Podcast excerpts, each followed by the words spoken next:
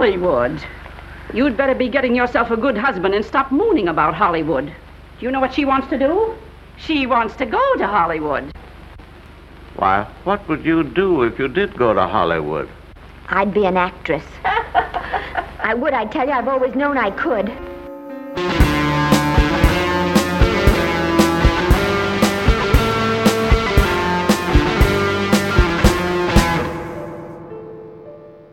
Hej och välkomna till Demonpodden. Podden där vi nu för tiden talar om två eller fler olika versioner av samma historia. Jag heter Kalle Färm och med mig har jag de fyra starkaste lysande stjärnorna på min himmel. Min Janet Gaynor, Olof Ekström. Hej! Min Judy Garland, Aron Eriksson. Vilket tycker ta? Nej, hur, hur går hennes låtar? Min Barbra Streisand, Björn Waller. Och special guest star, min Lady Gaga, Staffan Eriksson. Hej, tack för det, Kalle. Och som ni kanske gissar om ni plockade upp hintarna, så är vi här ikväll för... Have yourself a merry little Christmas. Sen på bollen, men jag kom dit. Så är vi här ikväll för att tala om när en stjärna föds och även ett par stjärnor dör. Eh, lite spoilers där, men likväl.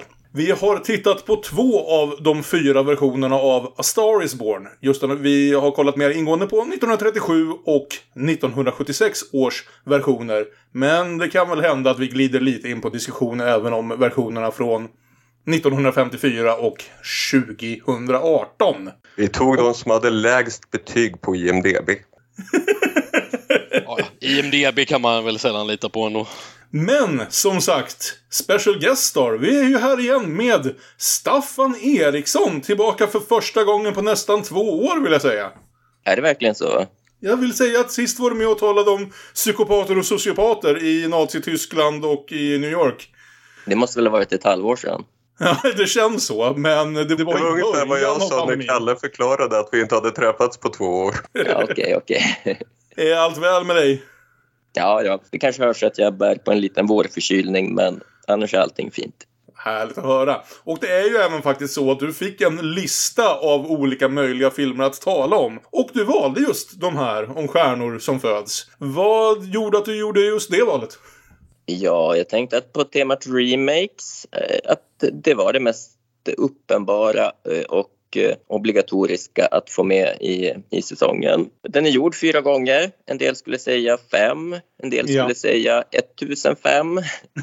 Och eh, om man räknar bort filmer som är baserat på annat källmaterial, som eh, andra, annan litteratur eller historiska händelser, så förmodar jag att ingen historia har gjorts så många gånger, i alla fall inte i Hollywood. Och dessutom är en så tilltalande utspridning i filmhistorien årtalsmässigt. Mm. Och om jag hade hört avsnittet om Nightmare Alley och vetat hur mycket ni älskar Bradley Cooper, så hade jag ju förstås föreslagit att vi skulle se den. Men vi kanske får anledning att återkomma till han ändå. Det var ju mest jag som älskade Bradley Cooper. Ikväll kommer jag nog faktiskt att tala till fördel för den gode Bradley en del om diskussionen börjar närma sig hans variant.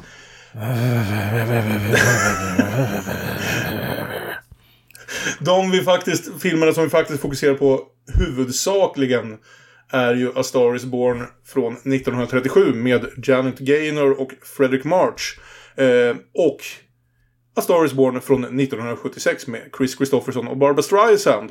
Och det är ju däremellan någonstans som det sker en splittring i hur den här historien berättas. För även om de har de viktigaste punkterna gemensamt, så sker det ju en förändring från att handla om filmbranschen till att handla om musikbranschen. Så man kan ju någonstans säga att de två första varianterna har, det, har filmbranschen gemensamt, och de två senare handlar om musikbranschen. Och jag tror det finns en hel del anledningar till det som vi säkert kommer komma in på. Jag, jag såg de här, de här två filmerna först, men sen började jag titta på femtiotalsversionen, och den är som en felande länk för den. Ja, den handlar ju om en, det, det är ju hennes sångröst som, som Judy Garland blir upptäckt för. Mm. Så att de, det blir en, en väldigt snygg söm mellan, mellan filmerna och när, när man såg den efteråt. Mm. Ska vi, vi gå igenom lite vem som har sett vad? Det kan vi väl göra. Jag har sett allt, inklusive den här halvversionen från nittonhundratrettiotvå som heter What Price Hollywood och som har många av de viktiga punkterna, men en väldigt viktig skillnad, nämligen att paret i centrum inte är ett kärlekspar, utan han är mer av en fadersfigur för henne som tar henne under sin vinge som filmregissör, och det slutar på samma sätt. Men det är inte en kärlekshistoria de två emellan alls på samma sätt. Så, eh, men den har ändå liksom, den börjar på samma sätt och slutar på samma sätt. Men förhållandet, de två huvudrollerna emellan, är lite annorlunda. Det är också, tills den blir allvarlig på slutet, ganska mycket av en screwball-comedy, skulle jag vilja säga. Som jag var ganska förtjust i. Jag såg den också. Jag har också sett allt nu. Jag mm. kände in What Price Hollywood och nittonhundrafemtiofyra-versionen idag. Så jag är riktigt laddad. Ja. Toppen. Jag hade bara sett sjuttiosex-versionen tidigare och det såg jag på typ nittio-talet, och av någon anledning så hade jag väldigt positiva minnen av den. Jag ber om ursäkt för det. Men eh, nu har jag sett alla fyra i officiella kanon, så att säga. Olof? Ja, trots den här kärleken till Bradley Cooper som jag uppenbarligen då bekände eh, under Nightmare Alley-avsnittet, så har det inte blivit av att jag har sett det. Eh, den nya versionen med honom. Mm. Och eh, jag eh, hann inte se femtiofyra-versionen heller. Så att, eh, det blev bara de två som vi primärt skulle prata om. Okay. Vi får se om den här diskussionen sporrar mig till att se de andra två i senare tillfälle. Jag tror jag, jag, tror jag kommer titta på Cooper-Gaga-versionen någon gång i alla fall. Jag har bara inte gjort det än. Och Staffan då? Eh, jag hade inte sett någon inför det här. Men när vi fattade beslutet så upptäckte jag ju att S V T Play hade filmen Skandal i Hollywood på sin meny, och upptäckte till min glädje att det var ju, det var ju trettiosju-filmen. Så jag började med den, sen såg jag sjuttiosex-filmen och sen har jag inte klart femtio-talsfilmen idag, så jag, jag vet inte riktigt hur Mason slutar sina dagar, men, men jag kanske kan dra lite kommentarer till den i alla fall.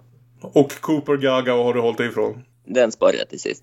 Mm. Ja, men då så, då låter det ju ändå som att vi alla har sett ganska många stjärnor både födas och döva i det här laget. Så det är kanske dags att dra igång diskussionen. Och Staffan, som vår special guest star, får du ta och försöka beskriva den här historien. Och vi tänkte väl göra ett försök, trots att de två versionerna skiljer sig en del, att tala om både trettiosju-versionen och sjuttiosex-versionen, och kanske lite av de andra också, på en och samma gång, snarare än att ta dem i turordning. Så om du vill göra ett försök att sammanfatta grundhistorien av A Star is Born.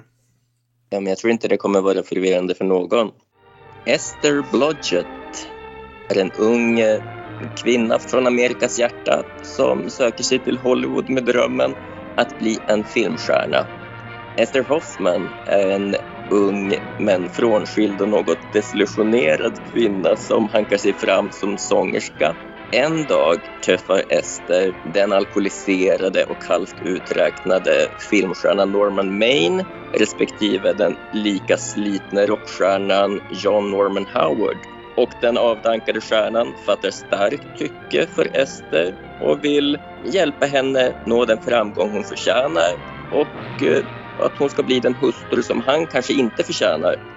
Esthers stora genombrott låter sig inte vänta, samtidigt som makens karriär pekar allt brantare neråt. Ja, han sjunker mot en allt djupare avgrund. Ja. Bra sammanfattat. Inte lätt att sammanfatta två filmer på en och samma gång, men det där de har ju olika namn lite i alla fall, så det, det, det tänker jag kommer under, underlätta. Precis. Tre av våra fyra kvinnliga huvudroller heter Esther som karaktär, och Norman Maine heter varianten i både nittonhundratrettiosju och nittonhundrafemtiofyra, spelade av Fredric March och James Mason. Sen blir han då John Norman nittonhundrasjuttiosex, och sen blir han istället Jackson Maine tjugohundraarton. Så där försökte de hålla någon slags liksom koppling namnen emellan. Däremot vill jag säga att Lady Gagas namn inte har någonting alls med Esther Blodgett att göra. Därför att ingen heter Esther nu för tiden. Nej. Det... Esther Gaga.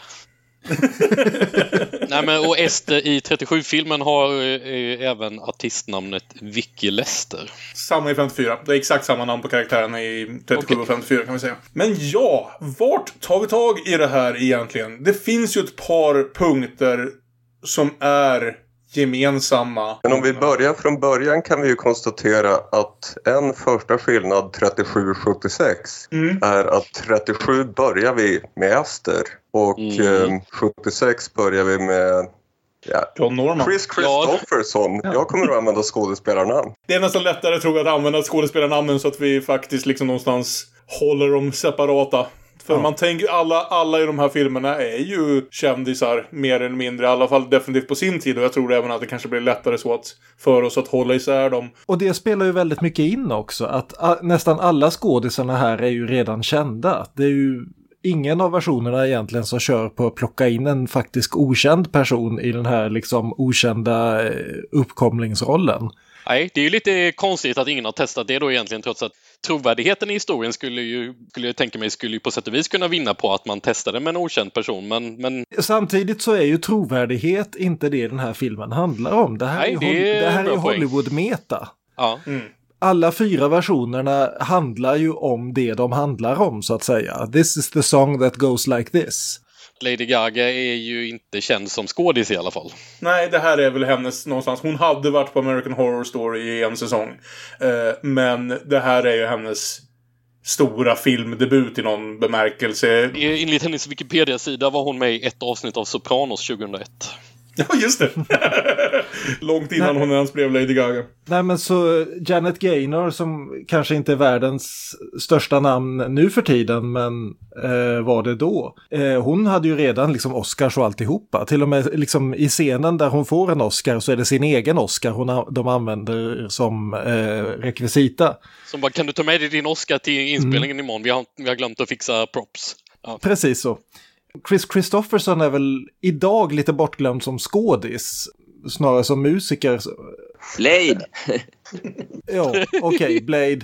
Eh, men han gjorde ett helt gäng filmer på sjuttio- och åttiotalet också. Och, eh, men det, han var inte första val till... sjuttiosex-versionen är ihopsamlad eh, av, av Barbra Streisands dåvarande pojkvän. Sedermera mer känd som, enligt Kevin Smith, den här idioten som tvunget skulle ha in en gigantisk robotspindel i alla superhjältefilmer under hela nittiotalet.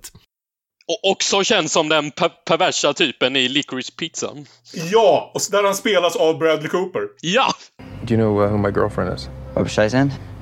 Barbra Streisand. Sand. Sand, yeah, like sands. Like the ocean, like beaches. Barbra Streisand? No, like Streisand. Sand. Hur som helst, den de allra helst ville ha först när de började jobba på den här filmen typ sjuttiofyra sjuttiofem som huvudrollsinnehavaren. Vem var det? Jo, det var ju Elvis.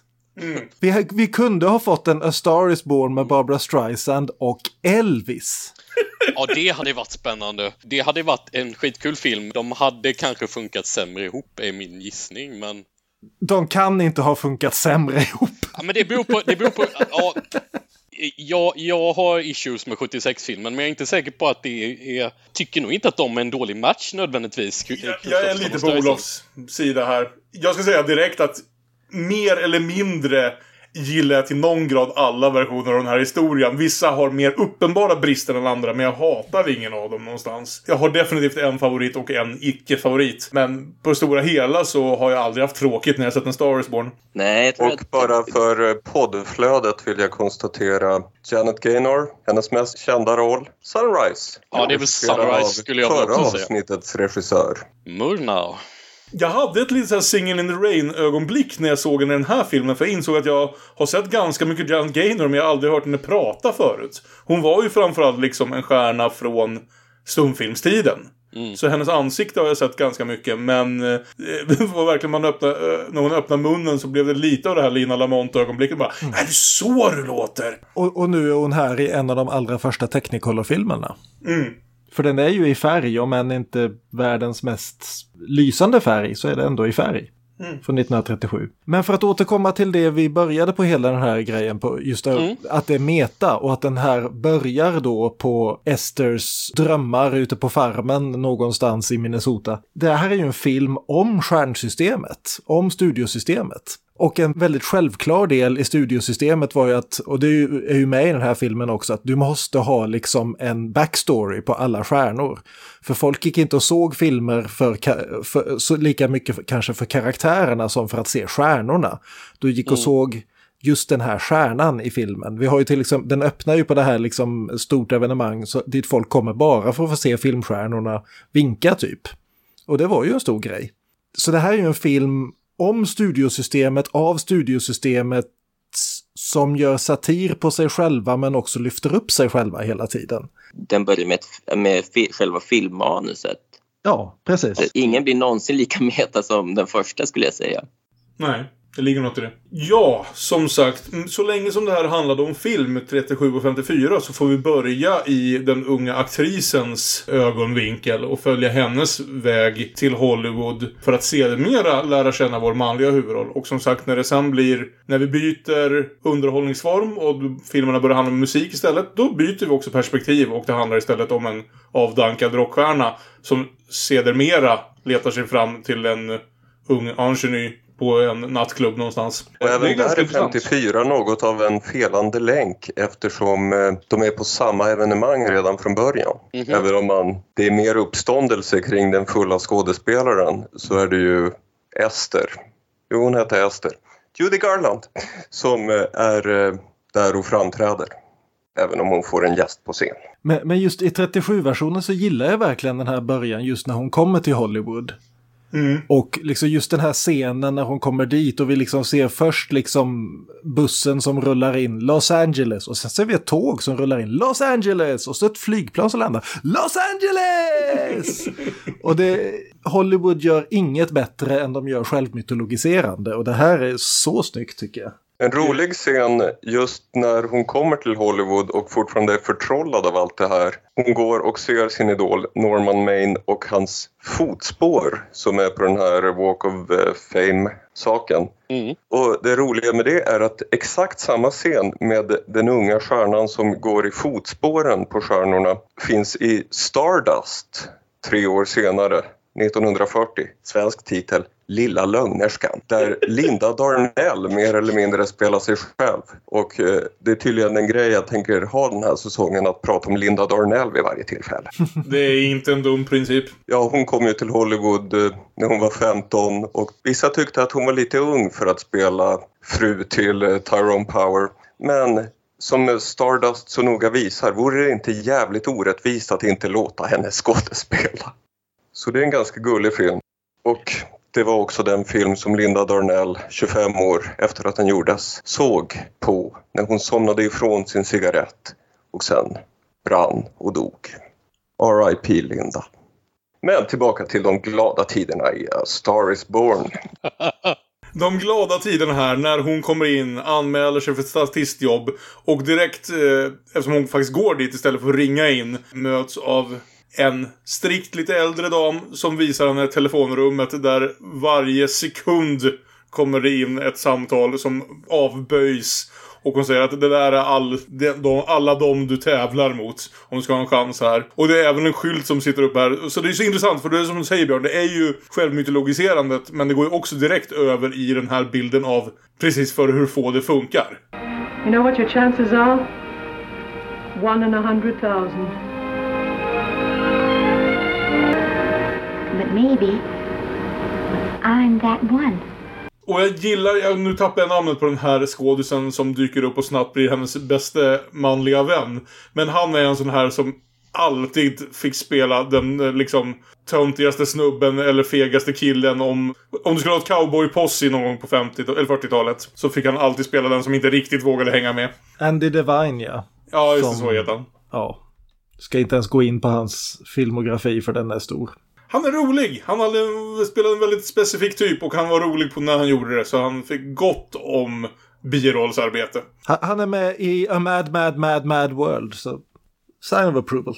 En sak vi missade lite i början, mormor. Mm. Jag hatar mormor. Ja, varför? Hon är inte en trevlig person och hon är ju skriven som att kolla här vilken check mormor. Men hon är ju fruktansvärd. Nej, hon är inte fruktansvärd. Alltså hon är, hon är kanske lite träig, men, men hon är väl en... Hon är träig väl... är väl det hon inte är. Men, men ja, hon är alltså ju inte, inte, inte gentemot Esther. Ja, men, ähm, vänta, jag, jag vill nej, höra Arons utläggning om varför, varför hon är nej, jag tycker du, det, du behöver inte förklara det, Aron. Det var uppenbart. Mormor var skitjobbig. Det är helt klart filmens eh, svagaste kort att den här bakgrundshistorien i Mellanamerika är, är så väldigt grå. Så jag tyckte det var gott att, att vi hoppade raskt fram till Hollywood. Men om vi ändå hoppat bak så, så tycker jag att det var, det var lite kul det här med att för att vara en tidig Technicolor-film att, att de verkligen vågar vara lite återhållsamma, att bjuda på brunt och beige och mer brunt i, i ganska hela, hela inledningen på glesbygden och sen mycket i, i Esthers mindre glamorösa lägenhetsliv i början av Hollywoodvistelsen för att sen spä på med några effektfulla kontraster med färggranna poolpartyn och filminspelningar den under filmens gång. Jag tror det är väldigt medvetet användande av färg, vilket är ganska imponerande så pass tidigt i liksom, det, det är ju långt ifrån den första färgfilmen, men det är ändå ganska tidigt i liksom något slags mer generellt översteg till färgfilm. Jo, nej, men jag menar färgfilm hade ju gjorts ända sedan artonhundratalet, men det är ju liksom det första fungerande färgsystemet. Mm. Som inte kräver liksom enorma mängder handarbete för att funka. Ja. Ska vi fortsätta på trettiosjuan eller ska vi bara... När det är dags för det stora mötet så ja. Tycker jag att vi klipper till framtiden. Ja. I en rockarena så väntar en otålig publik på en försenad Kris Kristofferson som till slut anländer i en så tjusig, djupt urringad overall med tjusigt axelkort hår och prydligt skägg, och jag tänkte direkt att han ser precis ut som Bradley Cooper i Licorice Pizza. Men vänta lite, va, va, hade, ja. Var inte han ihop med Barbra Streisand? Vänta lite, är inte Barbra Streisand med i den här filmen? Och vem var det nu som det stod som producent i förtexten? Exakt så. Äh, oh. Det kom ju fler paralleller där, men det var väldigt väldigt kul tyckte jag. Mm. Och att det känns som att eh, Paul Thomas Anderson har byggt hela, hela Licorice Pizza utifrån eh, A Star is Born sjuttiosex. Licorice Pizza handlar ju väldigt mycket om människorna som gick och såg A Star is Born sjuttiosex. Ja. Då antar jag att det är en väldigt, väldigt sorglig film. För, nej, nej, jag ska inte hata allt för mycket på den här filmen. Det finns saker jag gillar i den, men jag tycker dess största brist dyker upp väldigt tidigt här, nämligen det att det här är en film om musikbranschen av någon som uppenbarligen inte tycker om musik. Nej. Jag får inte rätsida på denne John Norman Howard. Det är liksom till att börja med, han verkar vara en gigantisk arenarockstjärna och ingenting är tråkigare än sjuttio-tals arenarock. Det här är liksom en av de tråkigaste perioderna i rockhistorien. Men han säger att han vill gå tillbaka tio år. Okej, okay, så han är en del av den här amerikanska vågen som kom typ sextiofem sextiosex.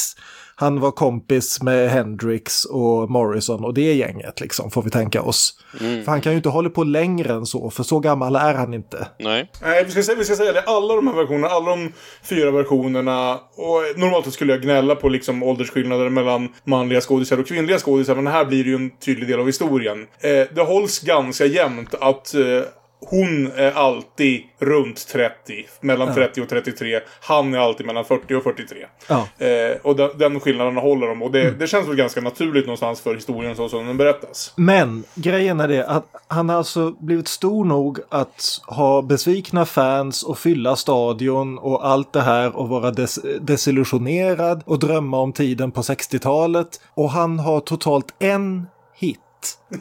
Som låter så extremt mycket nittonhundrasjuttiosex så det är löjligt. Var är hans gamla sextiotalssinglar? Var är hans garagerockhistoria? Han har ju tröttnat på att spela dem. Jo, men alltså det enda folk vill höra är ju den här Watch Closely Now som är hans nya låt. Men du, men du Björn, vet du vad det egentliga problemet är med den här filmen? Är att eh, producenten av den här filmen tror att folk vill bara höra Barbra Streisand. Ja. Så nu ska vi lyfta fram Barbra Streisand, dock med den tråkigaste låten som någonsin Barbra Streisand har sjungit. Det är ju inte mannen som är huvudpersonen. Det finns väl i sig ett intresse av att få honom att inte se så, så bra ut. Det är ju märkligare varför filmen lyckats få Barbra Streisand att se så dålig. Jag tänker gå direkt lite i försvar för det här på två sätt. Dels jag tycker Woman on the Moon är en okej okay Barbra Streisand-ballad. Dels två, jag tyckte om mycket saker som Paul Williams, som är låtskrivare till de flesta av de här låtarna, har skrivit. Han har för fan skrivit The Rainbow Connection, så han har fått mig gråta mer än någon annan låtskrivare. Men Paul Williams låtar kombineras inte väl med Kris Kristofferson. Och det är väldigt konstigt när man har Kris Kristofferson där att man inte bara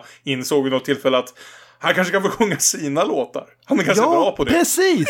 Det är liksom, vi snackar om en av liksom amerikanska låtskattens bästa låtskrivare. Bara liksom ge honom en penna och ett papper och låt honom gå åt sidan och få, sno ihop tre stycken poplåtar liksom. Det kan han göra. Men som sagt, det är inte hans film. Och jag kan, ba- kan ju bara nämna kort det här också, en rad här som slog rätt hårt den här gången när han liksom glömmer bort en textrad och liksom eh, skrattar I got temporary amnesia. Inte fullt så roligt nu när Kris Kristofferson faktiskt har fått demens. Nej. Ja, och, och Kris Kristofferson har väl liksom mer eller mindre sagt rätt ut att musiken är kanske inte hans, men tillräckligt mycket av resten av karaktären är... Oh. Ganska mycket självbiografi från just då. Han var ungefär så här full under de största delarna av inspelningen, eh, vilket var i alla fall inte kom så väl överens med, med resten av filmteamet. Men jag, men jag ska säga att jag, som jag antydde innan, så tycker jag faktiskt att Kris och eh, Barbra funkar som ett par rätt bra. Jag köper kemin mellan dem. Jag, jag, jag köper alla de här fyra paren. Ja, jag, så jag, jag, har, jag har inga problem med, med just det. Jag, jag tycker att eh, filmens eh, fokus är lite konstigt, och jag tycker inte att låtarna... Ja, men det är ju, det är ju ändå passande att, eh, att Kris Kristoffersons konsertstart går, går som den går, att, och att det inte blir ett underhitframträdande.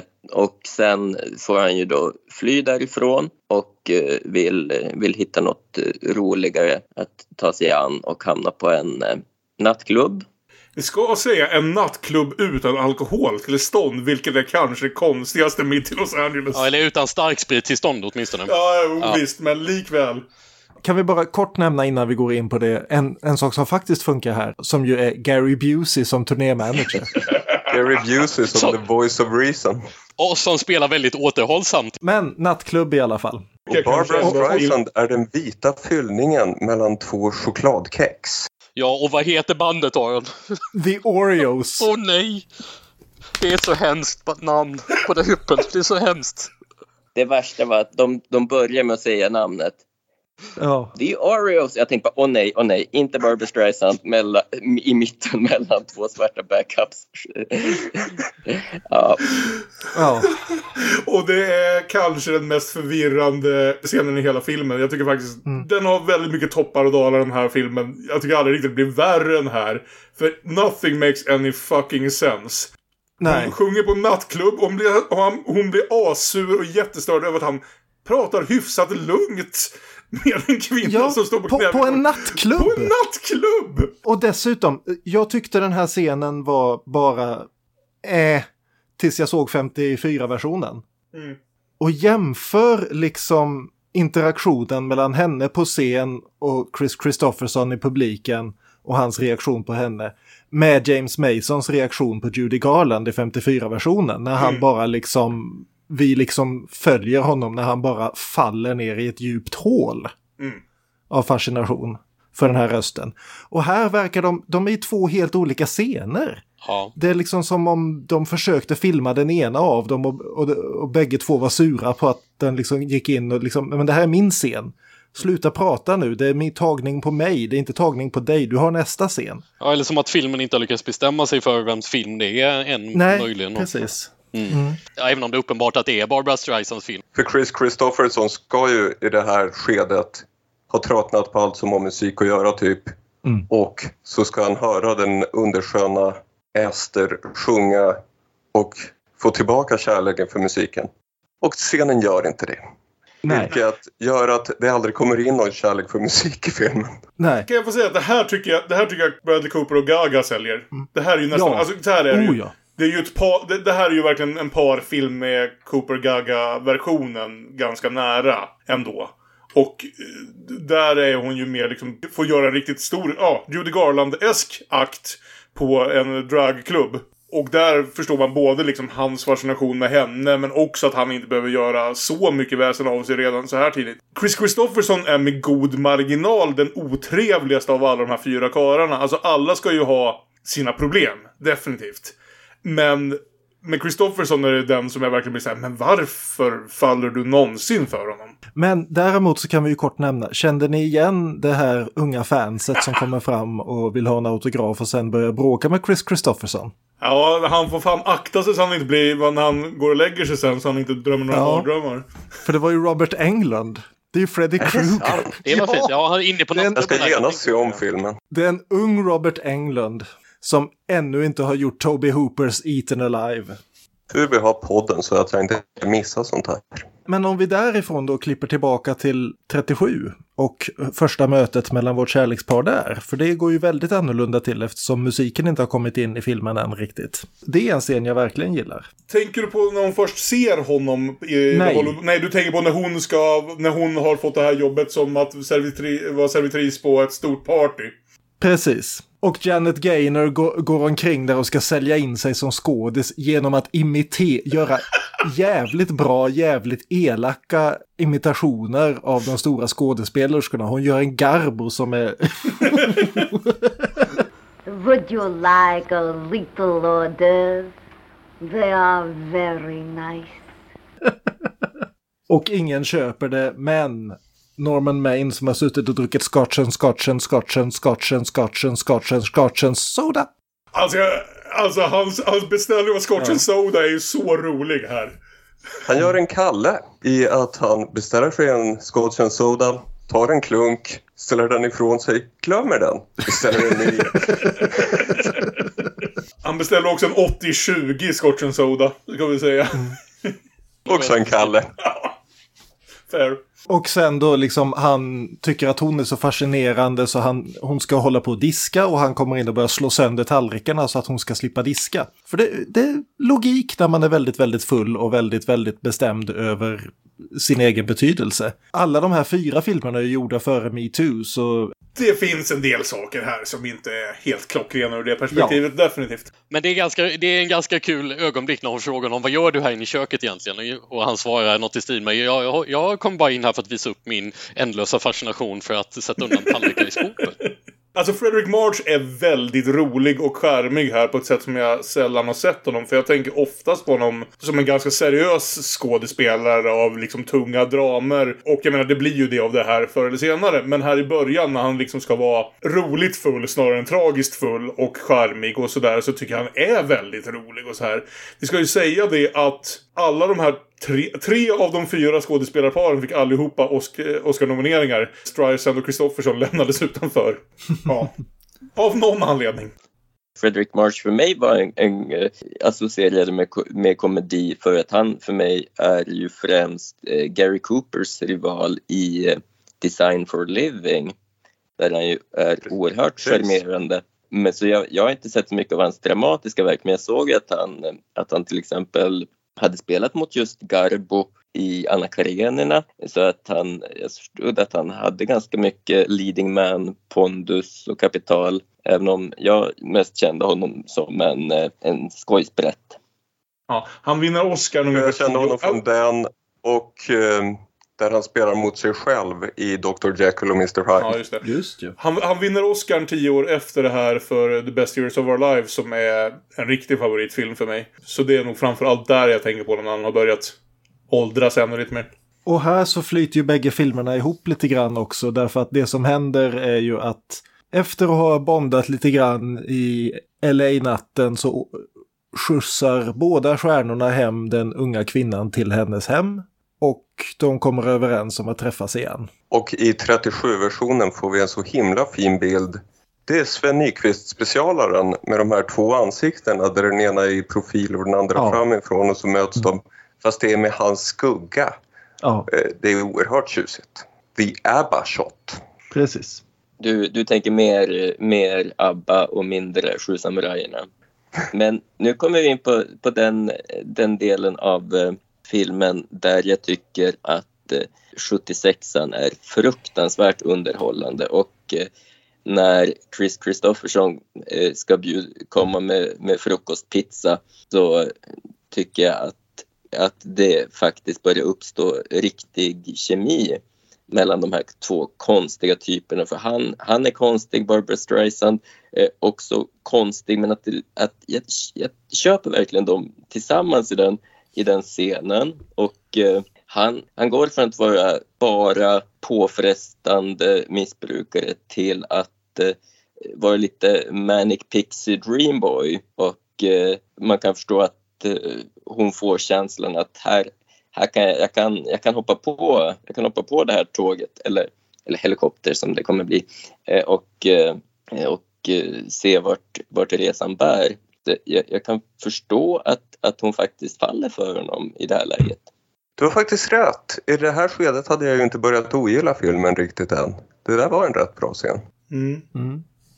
Intressant att säga just med Pixie Dreamboy där, därför att jag brukar tänka på, alltså ska jag säga, Barbra Streisand är ju en person som ganska många gånger har fått bli, vad ska jag säga, the butt of the joke, särskilt under de senare årtionden. Hon var ju en ganska solid skådis vid det här laget, måste jag säga, och framförallt, alltså min favoritroll för henne är ju några år innan det här, när hon är väldigt, väldigt rolig i Bogdanovichs What's Up Doc, som jag vill hävda någonstans är filmen som mer eller mindre skapar Manic Pixie Dream Girl-tråpen långt innan den faktiskt fick det namnet. Det är min favorit Streisand-bit, men jag gillar Streisand i den här filmen, måste jag säga ändå. När kom What's Up Doc i jämförelse med Harold and Maude? Åren efter varandra. Jag brukar hävda en tidig Manic Pixie Dream Girl. Du har rätt. Ruth Gordon kanske gjorde det först.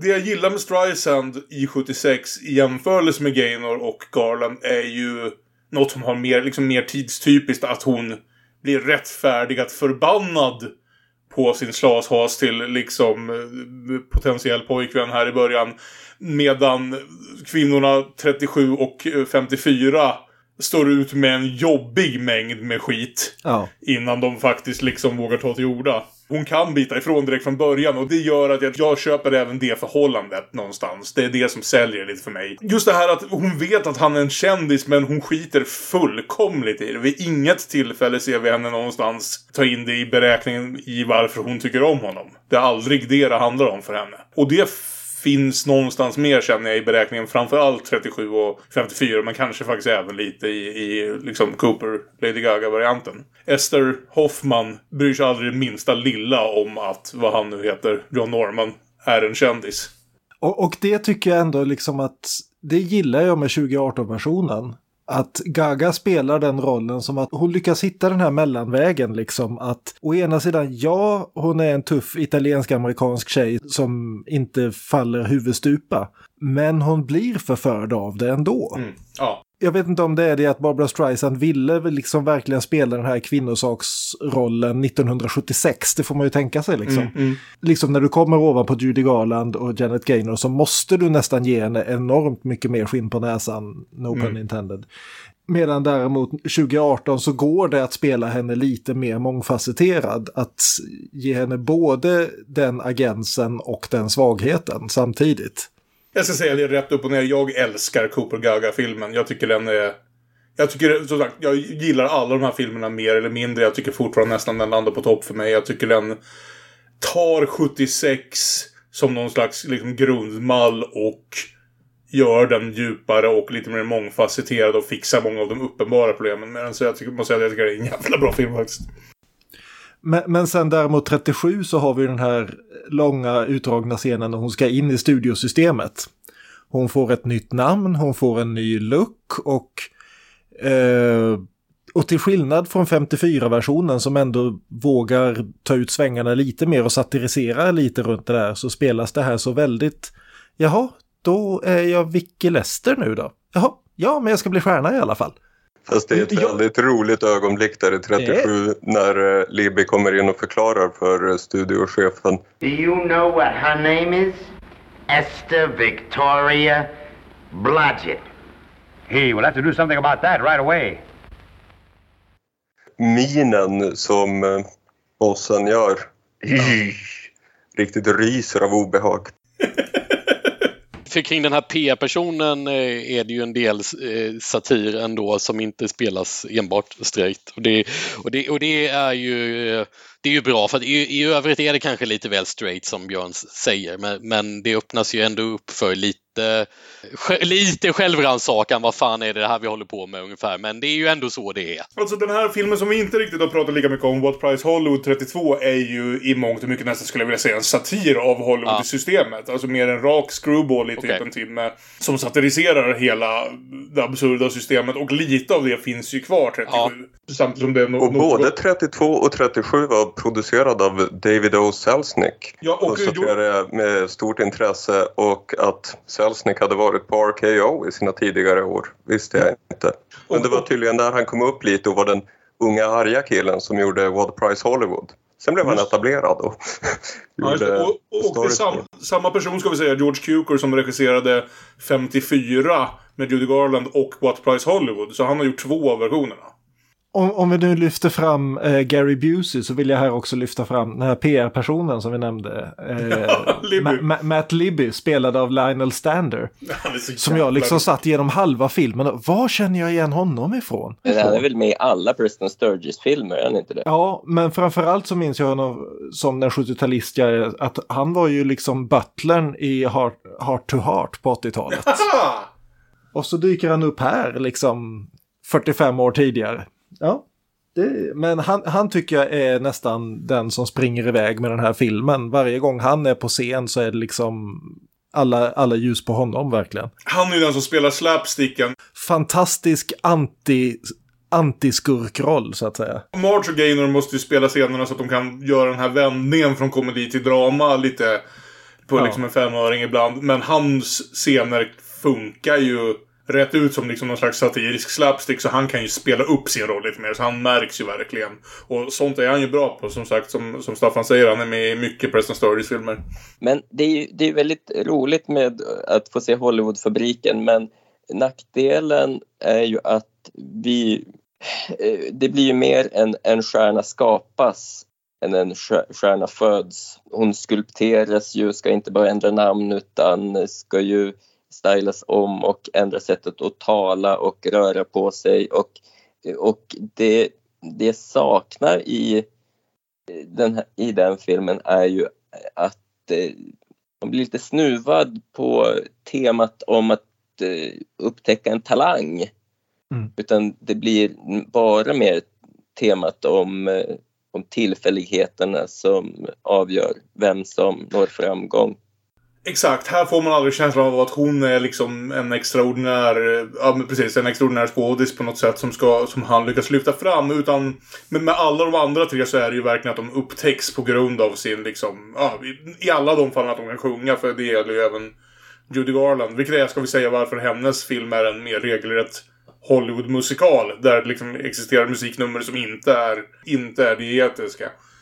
Och, och, och jag tycker att just det är trettiosju-filmens stora svaghet egentligen, att på samma sätt som sjuttiosex-filmen är en version om rockmusik av folk som inte gillar rockmusik, så är det här liksom en film om skådespeleri av folk som inte verkar intresserade av skådespeleri. Vi ser inte de här två stjärnorna agera en sekund i filmen. Vi får aldrig se om hon är en bra skådis eller en dålig skådis. Och jag blir inte klok på om det är medvetet eller inte. Om, för om det är medvetet så är det här en riktigt skarp satir på hela... Liksom, vem spelar roll? Om, vem bryr sig om hon kan agera eller inte? Hon är en stjärna. Jag, jag tycker väldigt mycket mer om trettiosju-versionen än sjuttiosex-versionen.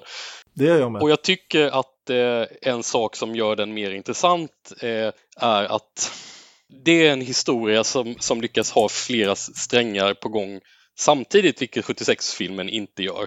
Alltså trettiosju-filmen är, det är en historia om, om, om, om den här stjärnan lite grann, men det är mycket mer en, his, en historia om, om en relations uppgång och fall, och Hollywood-cynism och könsrollers inverkan på hur, hur, hur vi lever våra liv. Det är inte bara en film om en, om den, om en stjärna som sjuttiosex-filmen är. Problemet blir lite att man har med titeln liksom lovat, man har dinglat moroten av att, vi ska, att man ska få lite få den här ja. talangupplevelsen. Så att det är ju helt Dels kan det vara helt medvetet eh, att utelämna skådespelbitarna så i, i satiriskt syfte, och dels för att det är ju, det är ju en omöjlig uppgift att, att visa på film att någon är en duktig filmskådespelare, för att det blir genast en sån, det väcker ju en sån medvetenhet hos publiken om att skådespelarna är skådespelare. Det bryter lite förtrollningen. Man kan, man kan göra det möjligtvis med teater på filmen. Även, även det är väldigt, är väldigt svårt. Man förstår att de bytte titeln på, på svenska. Att det blev Skandal i Hollywood istället för en, en stjärna. Ja, du har ju berättat i det på sätt och vis, Staffan, att det är ju... trettiosju-filmen kanske inte levererar på sin titel lika bra som sjuttiosex-filmen gör.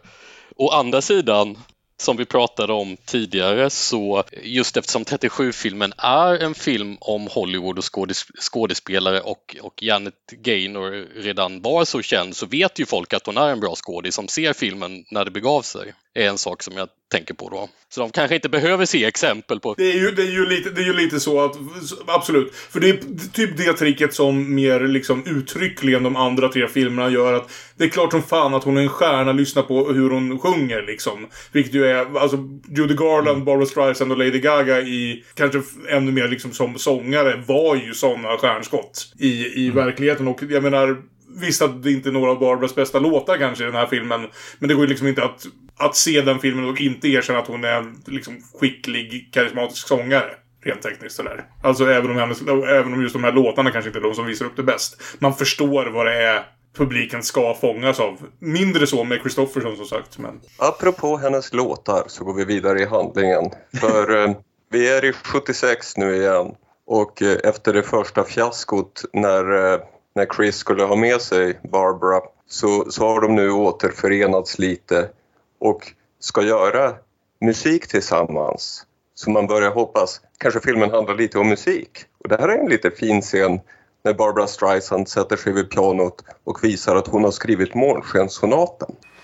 Play it, play it again, just like you've done it before. Real sweet. Okay. With them little allegros or whatever. Arpeggios. Okay.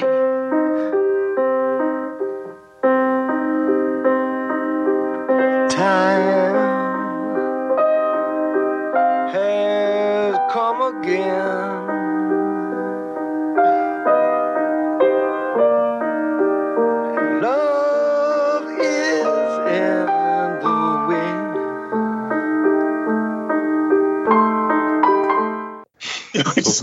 Alla nyblivna ja. pianister tänker sig att jag har skrivit ett riktigt snyggt stycke.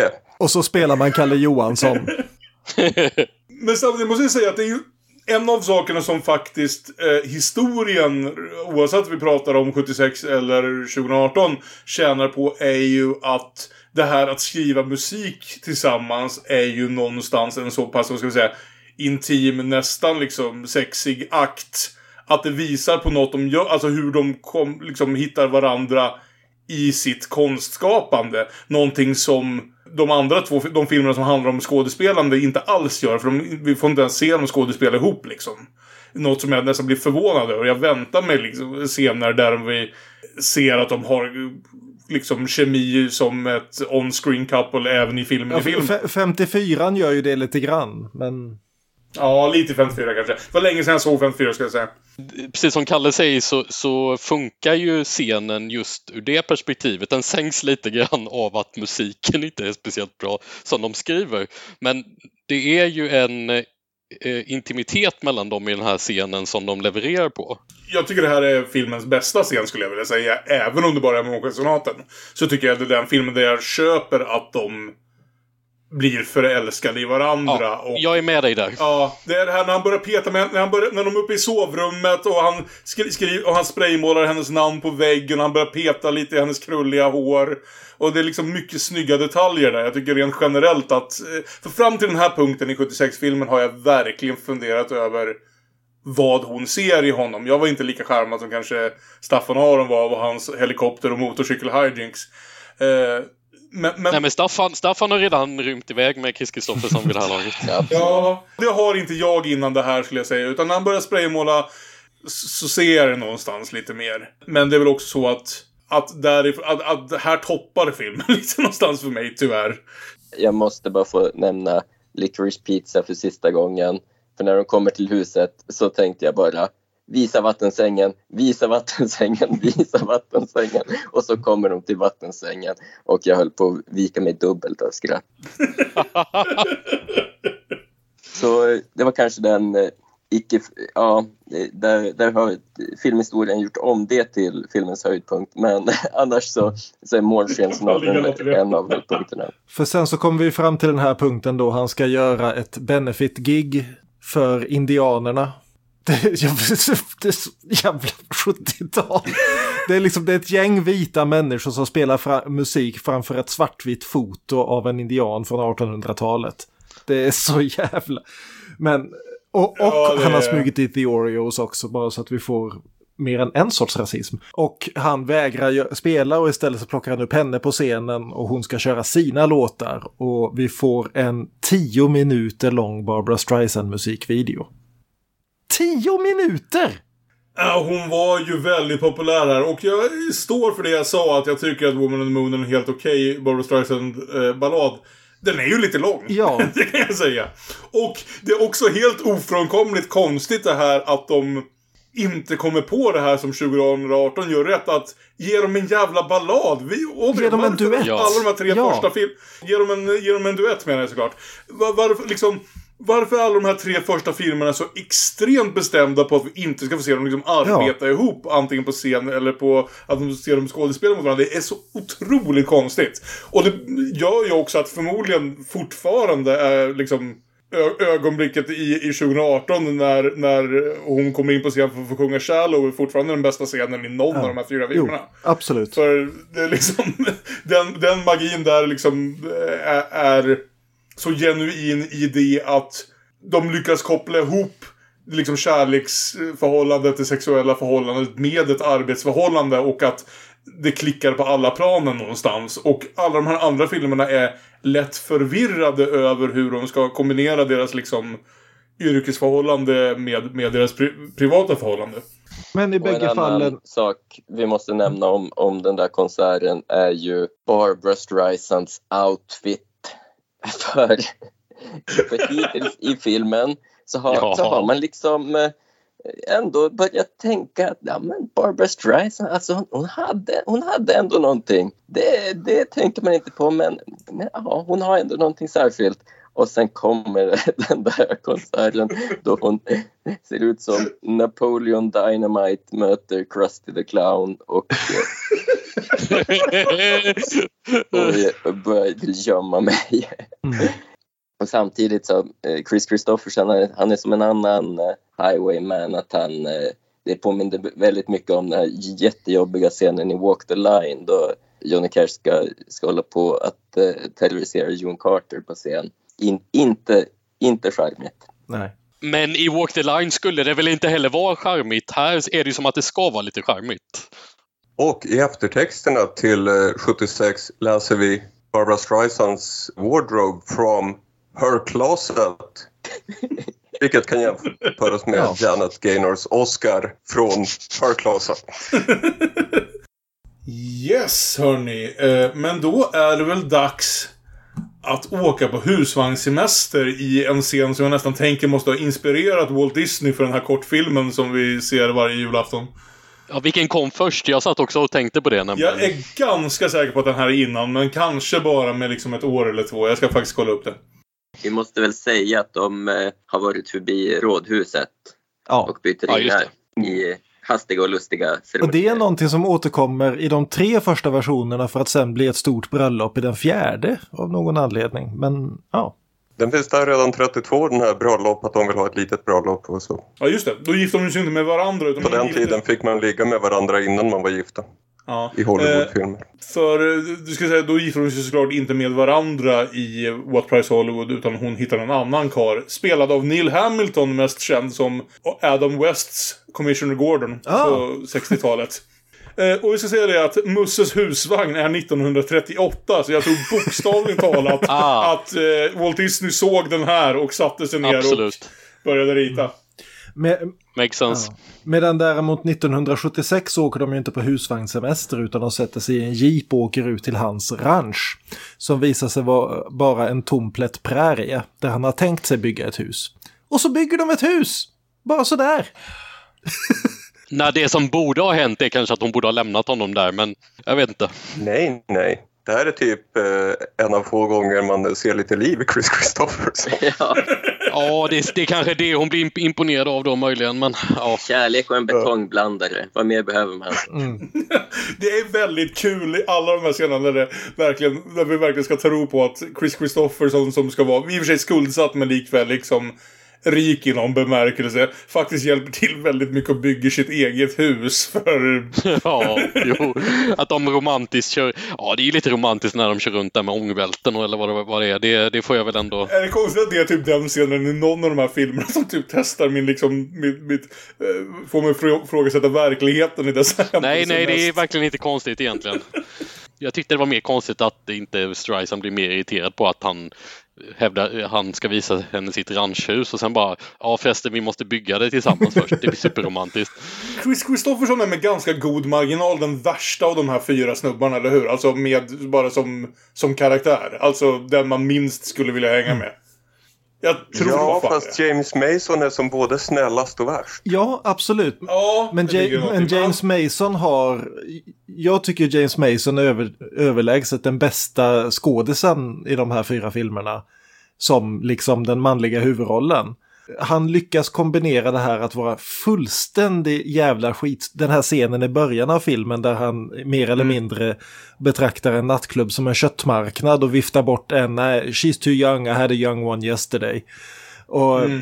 och hela det här. Men samtidigt blir den här enormt brustna mannen som man faktiskt köper som någon som har ett inre liv. Vilket jag mm. inte är helt säker på att jag köper i alla lägen med de andra tre. Även om det finns ögonblick när de funkar väldigt bra.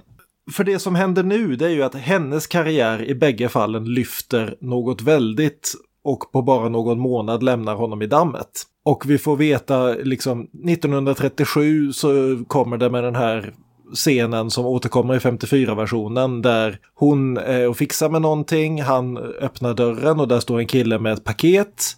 There's a package here for Vicky Lester. I can sign for it. Who are you? I'm a husband. Okay, sign here mister Lester. Och finns det någon värre sak för en man nittonhundratrettiosju att få höra att du är bara make till din hustru? Det är ju lite av bekymret med ganska många av de här också. Alltså att könsaspekten på den här historien är kanske inte helt jävla bekväm längre. Alltså han är också att inte bli igenkänd som ja. superstjärnan Norman Maine. Precis. Så vi ger honom ett litet frikort men scenen spelar på det sätt som Björn beskriver. Mm. Ja, men, men, men samtidigt så gillar jag också att i sjuttiosex-versionen så har de ju skippat den biten helt och istället så får vi fokusera på att hans karriär håller på att ramla sönder. Mm.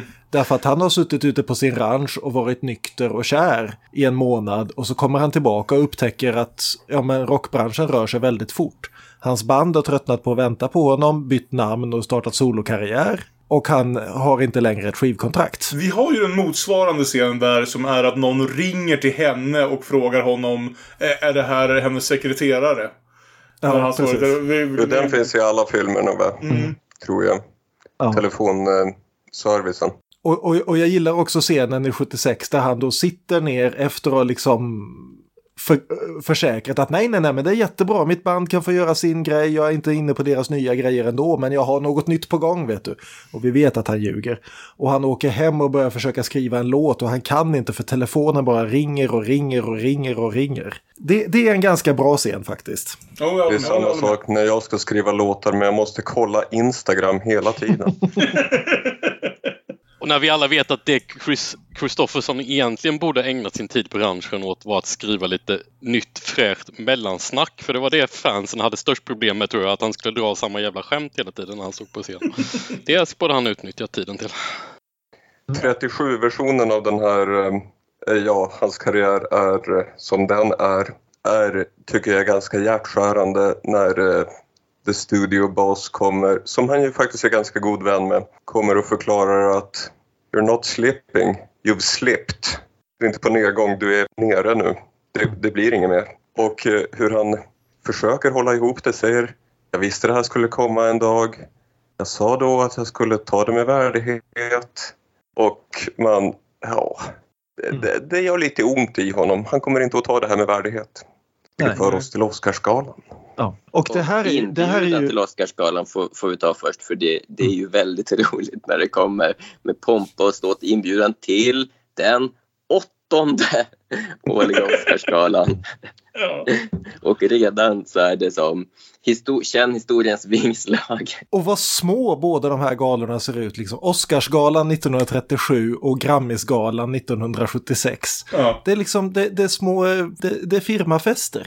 Ja, och Oscarsgalan var väl så ganska ja. länge. Att man, man de hyrde, hyrde något rum på ett hotell och så. Ja, Oscarsgalan tog ungefär fyrtio minuter tror jag.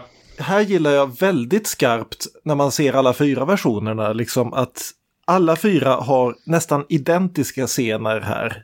Mm. Nämligen att hon vinner det stora priset efter att ha suttit och väntat på att han ska dyka upp. För han har ju blivit så deprimerad så han ramlar tillbaka ner i spriten och drogerna. Och när hon väl tar emot sitt pris så dyker han upp och försöker sno hennes ljus och beter sig som ett jävla as därför att han är så full så att han knappt vet vad han säger. Mm. Det är exakt samma scen men alla fyra filmerna spelar de så väldigt olika. Verkligen, och alla är bra scener tycker jag. Mm. Ja, någonstans. Verkligen. Man hittar olika vändningar på det. Det är alltid den jobbigaste scenen. För det är här någonstans nu när jag kan historien så det börjar krypa lite bak i ryggen. För att man vet hur jobbigt det någonstans kommer bli. Men jobbigt oh. på ett bra sätt. Eh, och vid något tillfälle ska vi säga i alla de här. Vissa brutalare än andra. Jag tror att det är alla fyra som han mer eller mindre råkar slå till henne. Eh, ja, in, in, inte i tjugoarton. Och tjugoarton är nog nästan min favoritversion. tjugoarton och femtiofyra. Ja, precis. Därför att där försöker han inte att ta hennes ljus utan han vill bara liksom vara med henne. Mm. Men han är så jävla full så att han inte märker att han knappt kan stå upp och sen pissa på sig på scen. Mm. Medan däremot om du jämför trettiosju och femtiofyra versionerna så är det nästan exakt samma scen. Han råkar örfila till henne i båda och jag menar herregud odds, skulle någon ge en örfil på Oscarsgalan? Herregud, skulle aldrig ha det verkligen. Det är väl så det går till på Oscarsgalan, jag vet inte. Men, men det, det är just det här, nittonhundratrettiosju så går han upp och är asförbannad och kräver ett pris för den värsta prestationen och börjar skälla ut branschen för att de har kastat undan honom. Medan femtiofyra får James Mason den här fantastiska scenen där han börjar försöka mopsa upp sig och sen bara bryter ihop och står där I just need a job, please, I just want a job. Och det är så jävla stark scen tycker jag. Ja.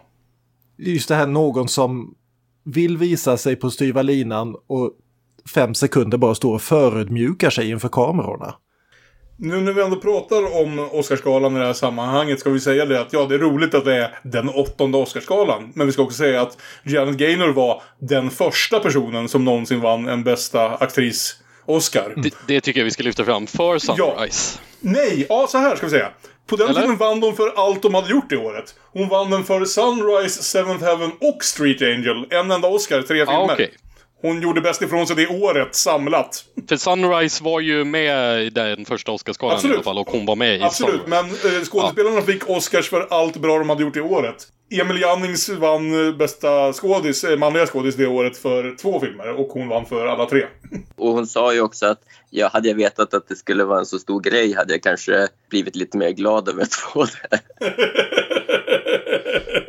Det är svårt att veta när man får det första Oscar liksom. Vad fan är det här för påhitt? Mm. Men trettiosju så åker han in på rehab. sjuttiosex. Vad är det sjuttiosex? Jag minns inte. Han ligger med en journalist istället. Ja, det är där den kommer. Mm. Och han lyssnar på sina egna skivor när han har med tonårsjournalisten hem. Mm. För att ja, han lockar henne med en intervju med Esther. En, enligt journalistens utsaga så kunde han dock inte få upp den, vill jag minnas. Och vi ska säga också att han tar inte med henne hem. Hon hoppar över stängslet och badar naken i hans pool. Han hittar henne i sin så egen pool. Så är det, ja. Så, ja. Jag vet inte om det förlåter någonting, men det, det var inte som att han gick ut och letade efter henne i alla fall. Mm. Jag skulle säga att, att det är filmens helt klart svagaste stund. Det är ju bara, bara väldigt dåligt med ja, ja. den här neddrogade zombiejournalisten mm. som inte känns trovärdig för fem öre och sen hans beslut att hoppa i säng med henne känns inte heller så. Nej. Nej, nej, jag tycker allt, allt blir bara dåligt. Ja, jag håller med. Nej, men jag, jag håller med dig, Staffan. Det är, hon är inte så bra, hon är inte så bra som hon ska spela den journalisten. Så. Jag försöker komma ihåg här nu. Visst är det enda varianten som faktiskt involverar direkt otrohet någonstans? Um... Jag vill säga att det inte händer i någon av de andra. Det stämmer nog, ja. Ja. Och det sänker hela grejen. Återigen, alltså problemet med sjuttiosex väldigt mycket för mig är att jag aldrig någonsin känner att Kris Kristofferson förtjänar henne. Ens i början. Eller liksom så... Om det hade varit att han hade varit mer charmig och inte lika jobbig fram till den här punkten och den här hans fall kanske jag hade köpt det lite mer. Men vid det här laget känner jag bara att liksom, han är ett arsle i början och han fortsätter vara ett arsle hela vägen fram till slutet. Samtidigt, det var ju lite intressant att Barbra Streisand är ju lika fucked up, vilket ses i deras reconciliation-scen här efteråt. Där känner jag, okej, okay, just ja, det var de här två väldigt konstiga människorna. De har någonting. Så deras reconciliation, där hon först skäller ut honom och han lite moloket går ut och hon bara regisserar honom att går du ut så kommer du inte tillbaka. Okej, okay, han förstår eh, vad det är för scen hon vill spela upp. Where the hell are you running to now, you fucking coward? I don't want to do this to you anymore. Well then fight for me, goddammit. Because if you keep walking, I'll hate you. And I'll hate you forever. I love you, Esther. Well, I hate you. I love you.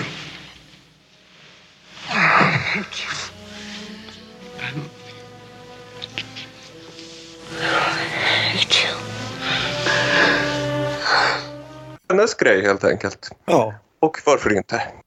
Och, och du har den här scenen där hon liksom kastar saker på honom och skriker åt honom "Fight you bastard, protect yourself!" Och hur, hur många tagningar de behövde ta av det därför att Kris Kristofferson måste ju ha brutit ihop av liksom "Do I need to protect myself from Barbra Streisand?"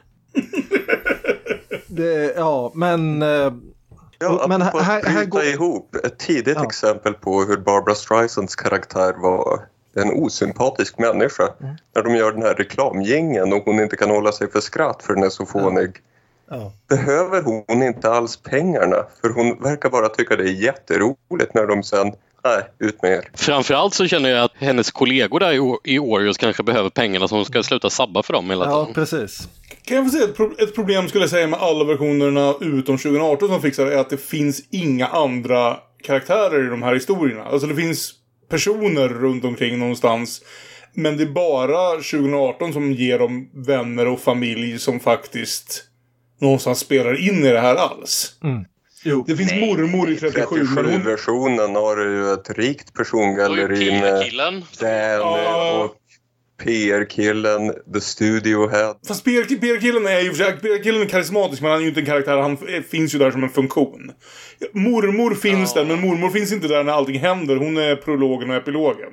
Jag kan möjligen hålla med om att studiobossen... För en timme sedan så sjöng du hans praises, han som spelar där nu. Fast han försvinner ju också extremt längre alltså.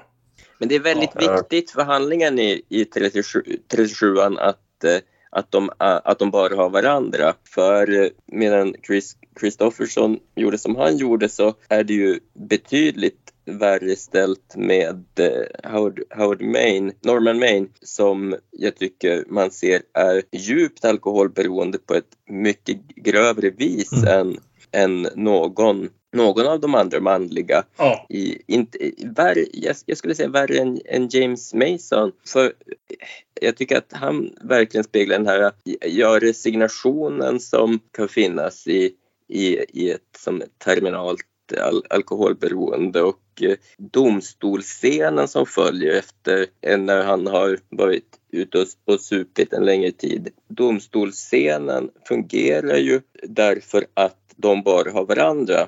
För domaren dömer honom till ett längre tjän- fängelsestraff om jag minns rätt. Men att eh, Vicky Lester går in och, och säger att jag ska, jag ska ta hand om honom. Och mm. det här det hade inte fungerat om de hade ett större socialt nätverk runt omkring sig. Och en, en annan sak som gör att det fungerar är ju att man lite mer ser den här obalansen mellan dem eh, när det mm. gäller eh, ja, könsrollen i äktenskapet.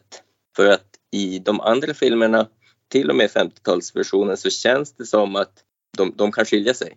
De kan gå skilda vägar, men att i trettiotalsversionen så köper jag att Vicky Lester kommer säga upp sin karriär och ägna sitt liv åt att vårda den här obotligt sjuke mannen. Det gör att jag tycker att hans slutgiltiga beslut fungerar på ett sätt som de inte, som de inte kan göra på samma sätt i de andra historierna. Det, det känns trovärdigt att Norman Maine kommer fram till att hennes liv kan bara räddas om, om jag inte finns längre. Jag håller med. Men det, det görs väl inte heller på samma sätt i sjuttiosex-versionen, eller är det kanske det du menar? Det är ju två helt olika motiveringar för slutet här som båda går ut på samma sak, nämligen att han tar sitt liv lite mer tvetydigt i sjuttiosex-versionen. Det, det inte var det jag tänkte säga. Det är inte helt irreleva- irrelevant ändå att, att jag tycker att, det, det, att han fattar ett beslut är mycket tydligare, som Staffan sa. I, eller som Staffan sa så är det tydligt i trettiosju-års-versionen. Det är... Uh... Jag tycker det finns absolut där i hur han spelar i, i, i sjuttiosex också. Det jag tycker är att det finns inte en lika tydlig punkt. Alltså jag måste säga så här, beslutet spelas extremt väl i alla versioner utom sjuttiosex. Eh, sjuttiosex ja. Blir lite mer otydligt. Han sätter på på stereon när han åker ut i bilen. Först lyssnar han på inlämningsraserna på sin hit. Mm. Men sen byter han och vad lyssnar jag... på Månskenssonaten-låten. Och producenten har sagt, det här är Månskenssonaten, vi spelar pianot på ett annat sätt. Men vad jag menar... Det är en jävligt tråkig studioversion av låten, men det är ändå fint att det är den han lyssnar på när han kör ihjäl sig. Och vad jag menar är det liksom Staffan var inne på, nämligen att trettiosju är liksom otvetydigt varför han gör det han gör. Även femtiofyra och tjugoarton... se att han är så långt ner i sin alkoholism och depression och liksom eh, lite hur, hur både hur det liksom påverkar henne och vad han har för liv kvar, att jag ser hur han kommer till det här mörka beslutet. Mm. sjuttiosex är inte en sån där jävla vändning från hur han har bestämt, liksom betett sig tidigare ändå.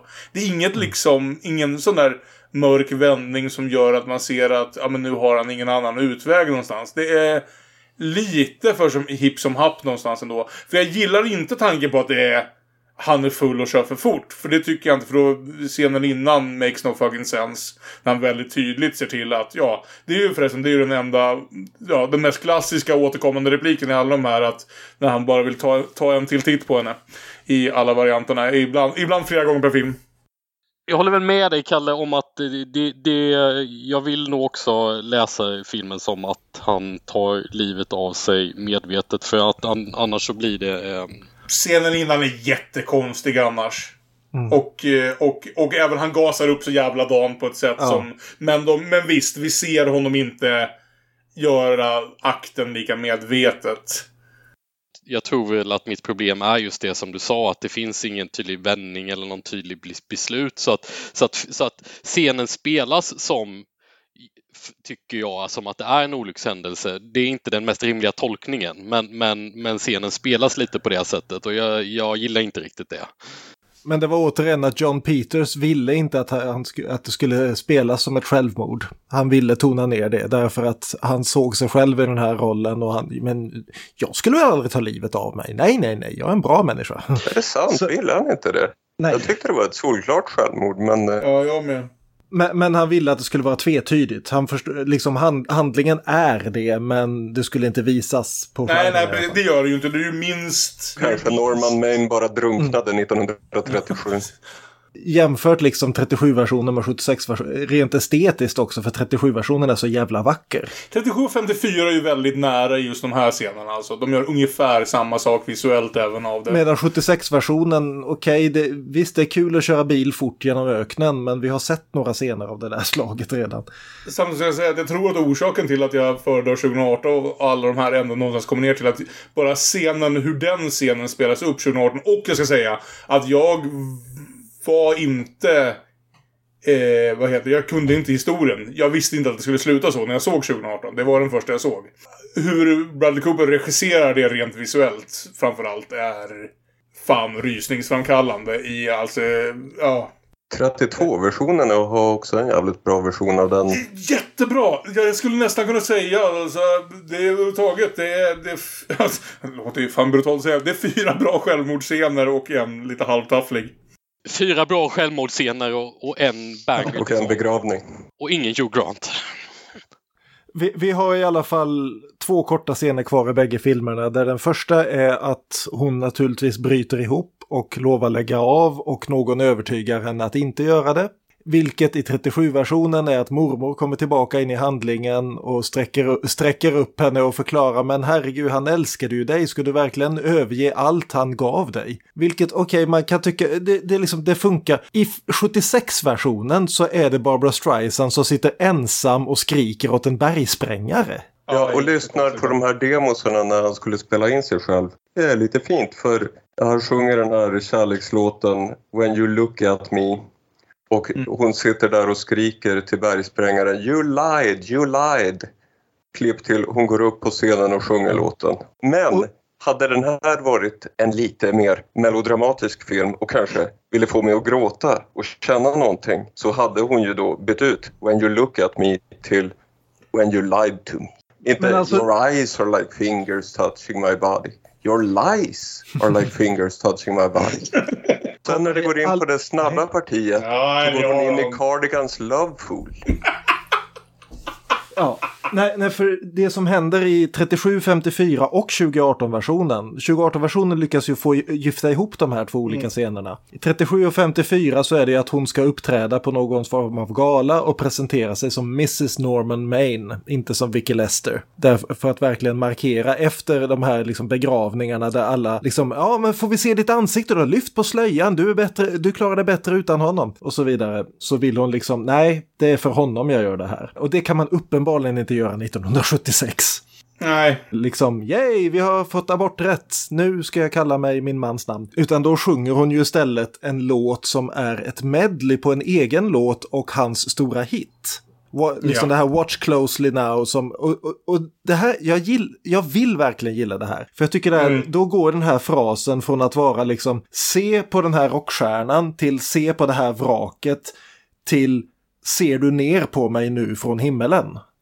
Mm. Och det hade varit så jävla snyggt om det inte hade varit två så jävla kassa låtar. Ja, det är huvudproblemet yep. helt klart. Och, och också ska vi säga att den andra låten är en rocklåt, vilket får det verka som att efter de har stått där och liksom verkligen sjungit en, en, ja, men en begravningslåt om man så vill till honom, en hyllning till liksom deras kärlek och typiskt sån här Barbra Streisand ballad man tänker sig, så börjar hon liksom flippa ur lite och bara, ja men jag är fan ganska glad nu ändå. Mm.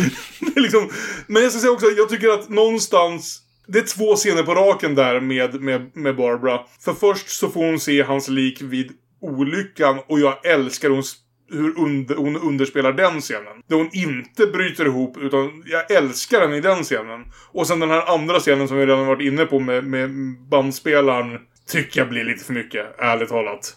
Mm. Och sen som sagt att man gör valet att, och i och för sig Lady Gaga-versionen gör lite samma sak där. Och jag ska också säga att jag tycker nog ändå någonstans, vilket är lite synd, att Gaga Cooper-versionen slutar med typ deras sämsta låt. Mm. Vilket är en olycklig miss. Men men det blir så jävla långt med Barbra. Jag har inte så mycket emot det där långa konsertsegmentet i mitten av filmen någonstans. För jag känner, dels är jag okej med Woman and the Moon som låt. Men dels känner jag också att man måste köpa att hon vänder den här publiken. Att det här hon blir en stjärna i någon bemärkelse. Men det är så förbannat långt här på slutet.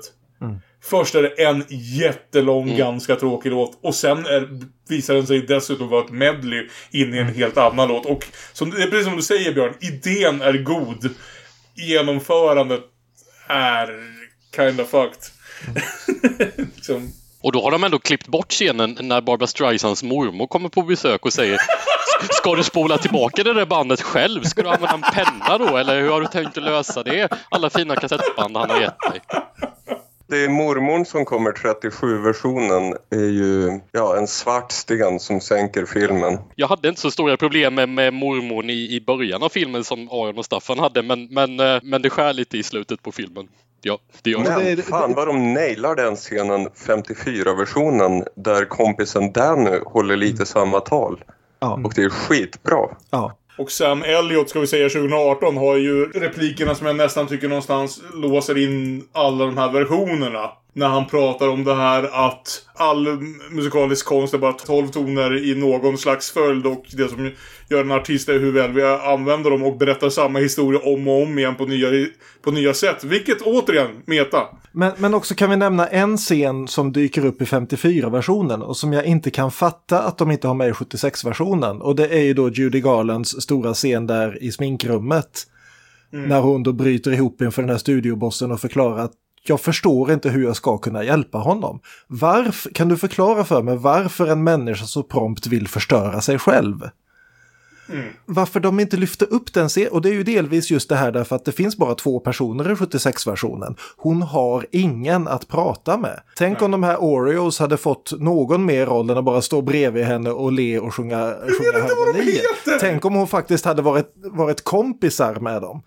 Men och det hade ju varit så lätt, haft faktiskt. Någon som hon hade kunnat öppna sin själ för. Men istället så får vi bara sångnummer på sångnummer på sångnummer. Mm. Jag har de ens någon talreplik i Oreos-tjejerna? Nej, nej, nej, jag tror inte det. Ja, det, det är några små repliker i samband med den där rekla- reklamfilmen. Ja, ja, ja, det räknas ju knappt. Nej, men det, det låter vettigt. Det är alltså, ge Oreos-tjejerna några repliker och inte något större roll, bara så att man bryr sig lite om dem, och så att skriva in något i stil med den här scenen som du skrev. Men nu har vi i alla fall sett fyra olika versioner av A Star is Born. Vilka saknar vi egentligen? För jag ja. tänker, den här tjugo arton-versionen var ju faktiskt på gång ända sedan nittiotalet. Och det, det finns, jag har en lång, lång lista här på skådisar som var tilltänkta för den. Men vad skulle ni vilja se liksom i en nittiotalsversion? Det hade, ju, var, garanter, det hade ju garanterat varit Winona Ryder och Ethan Hawke, men... Nej, Ethan Hawke är för ung. Ethan Hawke är för ung om han ska vara mot Winona. De är i samma ålder. Han måste vara tio år äldre annars, och han måste verka som att han har levt lite grann. Jag tänker att jag över en tjugohundrafyra någonstans, alltså kort bit in på nya millenniet, så är det en George Clooney, Naomi Watts... Mm. film. Clooney kan ju absolut spela suputen, absolut charmen i liksom någonting som gör att folk blir kära i honom, och, och jag tror han skulle fixa The Downfall också. Naomi Watts fick ju gång på gång spela liksom The Young Ingenue, som skulle verka som en gammal slags filmstjärna liksom. Det är ju det mm. både King Kong och Mulholland Drive bygger på på olika sätt. Så det tror jag hade funkat. Det är en tråkig vit variant. Jag tänker vi måste kunna hitta en rolig queer eller färgad variant här någonstans också, för det ska vi säga extremt liksom cis-straight-filmer. Ja, det känns, det är ju en sak som eh, man tänker på ja, när, när den här historien har gjorts så många gånger då, varför det är exakt samma upplägg hela tiden. Att man skulle, man skulle ju gärna vilja se då en, en samkönad variant till exempel. Ingen har försökt göra en gender swap heller. Nej, bara en sån sak.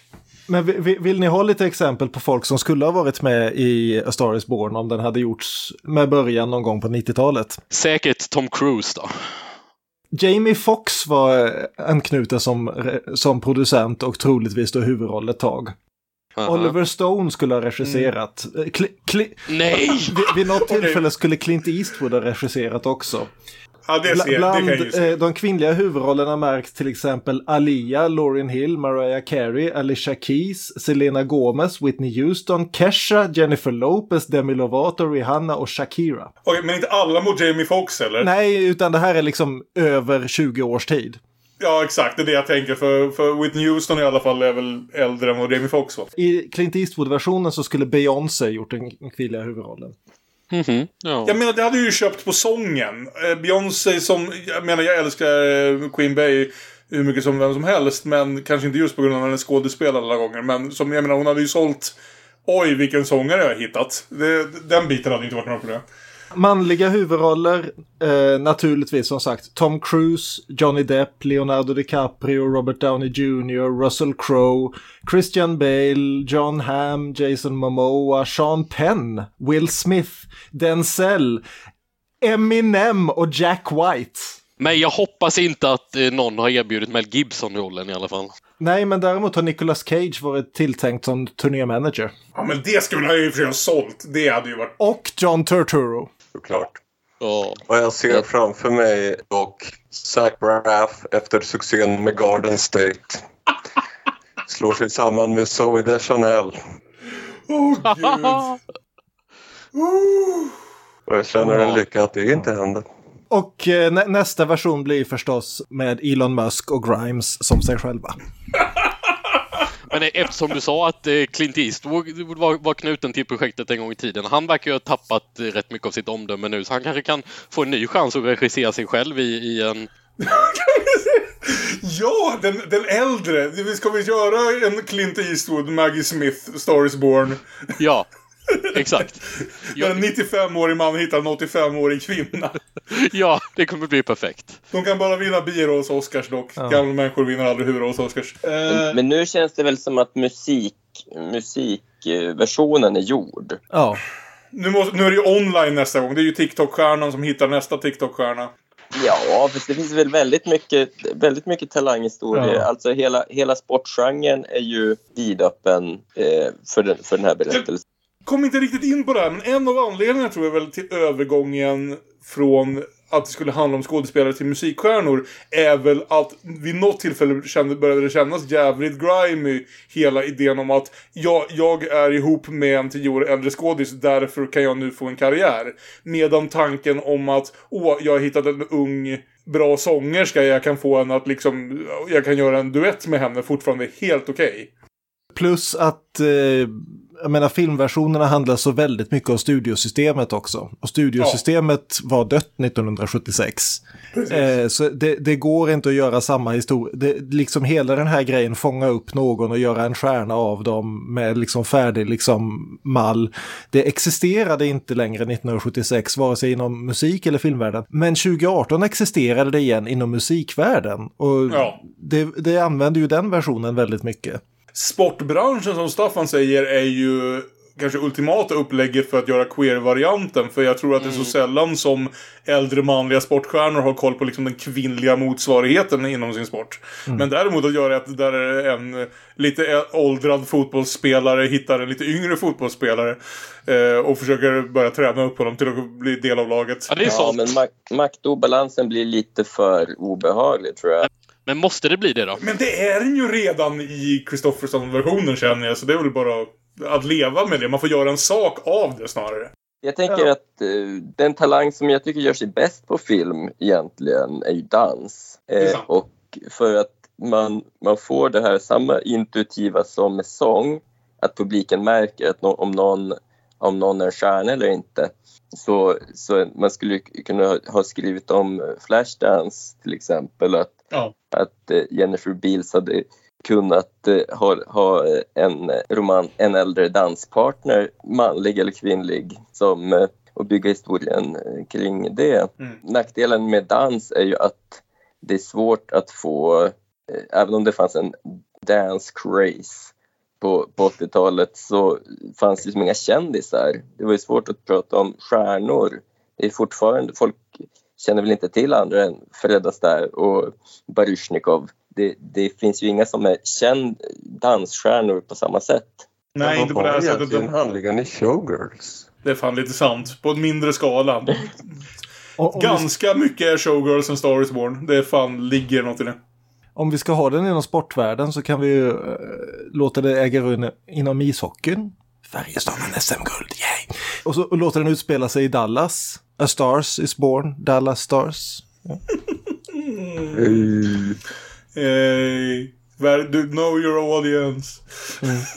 uh, the worst performance of the year. Det var ju tråkigt för honom att, att uh, The Razzies inte var uppfunna än. Då hade han ju kunnat få en sån. Jag tänkte på det när Fredric March står där och gråter över att you should award me the worst actor of the year. Och han bara så här, om några år kommer att göra det. Nej, men hörni, ska vi ta och avsluta det här med att prata lite om en tredje film. Jag har redan pratat om fyra till fem filmer, men om vi alla väljer varsin film till som vi tycker skulle passa bra ihop med de här två till fem filmerna. Ett, två, tre, fyra, fem, sex. Gissa den. Sjätte. Vi brukar låta gästerna börja när vi har gäster. Så Staffan, en film du tycker skulle passa som hand i handske med alla dessa stjärnor som föds och dör. Ja, jag är glad att jag, att jag får vara för Kalle i alla fall. För Kalle känns som att han, han skulle kunna vara den enda som skulle kunna norpa den här. En avdankad föredetting upptäcker en ung talang och för henne till toppen samtidigt som hans egen karriär går mot sitt slut. Men vad sägs om att den unge talangen är fördättingens mentor och tränare samtidigt? Och fastän den manliga huvudrollsinnehavaren är under femtio så finns ingen antydan om romantik eller attraktion. Den här filmen är helt unik i sitt slag även om titeln antyder någonting annat. Och jag pratar såklart om Bilar tre. Helt underbara eh, småbarnsföräldrar i sportvärlden som eh, är Blixen McQueens svansång samtidigt som det är eh, Cruz Ramirez färd mot toppen. Spoilers. Ja, jag kan inte rekommendera den filmen nog varmt för alla eh, för alla fredagskvällar med familjen. Jag är chockad över att det finns så många bilarfilmer, men jag hade redan skrivit ner Rocky... punkt, punkt, punkt här, men ja. Ja, exakt. Jag eh, inser att nu när jag hör att Bilar tre passar som hand i handske rent handlingsmässigt, för såklart i den, som den småbarnsförälder jag är, eh, även Olof nu för tiden, så rätt vad det är, är du också inne på bilarspåret. Ja, just bilar har, eh. har inte förekommit än, men eh, jag, jag, köper, jag köper absolut förklaringen. Nu är snart där. Yes. Och, och jag ser ju i och för sig rätt mycket animerad film för, för eget nöjes skull, men bilar har väl inte tilltalat mig så mycket. Vi kan väl säga så här att jag vill inte skapa osämja så här sent i ett så trevligt avsnitt, så jag säger att Bilar tre är en film som finns, passar ämnet och jag har sett den. Okej. Ja, vältaget. Ja. Yes, vem känner sig... Då skulle jag vilja slå ett slag för att vi faktiskt har en, en svensk A Star is Born som passar utmärkt att se om man orkar se mer stjärnskapande. Och om man inte känner sig nöjd med Hollywood och eh, musikbranschen kan man ju då se Pleasure från tjugohundratjugoett om eh, porrfilmsbranschen i Los Angeles. Den eh, unga svenska tjejen Linnea som kommer från en svensk småstad till L A för att bli känd, rik och porrstjärna. Så vi är lite grann tillbaka i nittonhundratrettiosju års version, för porrbranschen i U S A verkar fortfarande styras av något som, vad jag kan förstå, verkar motsvara något typ studiesystem. Studiesystem, det stämmer. Ja. Mm.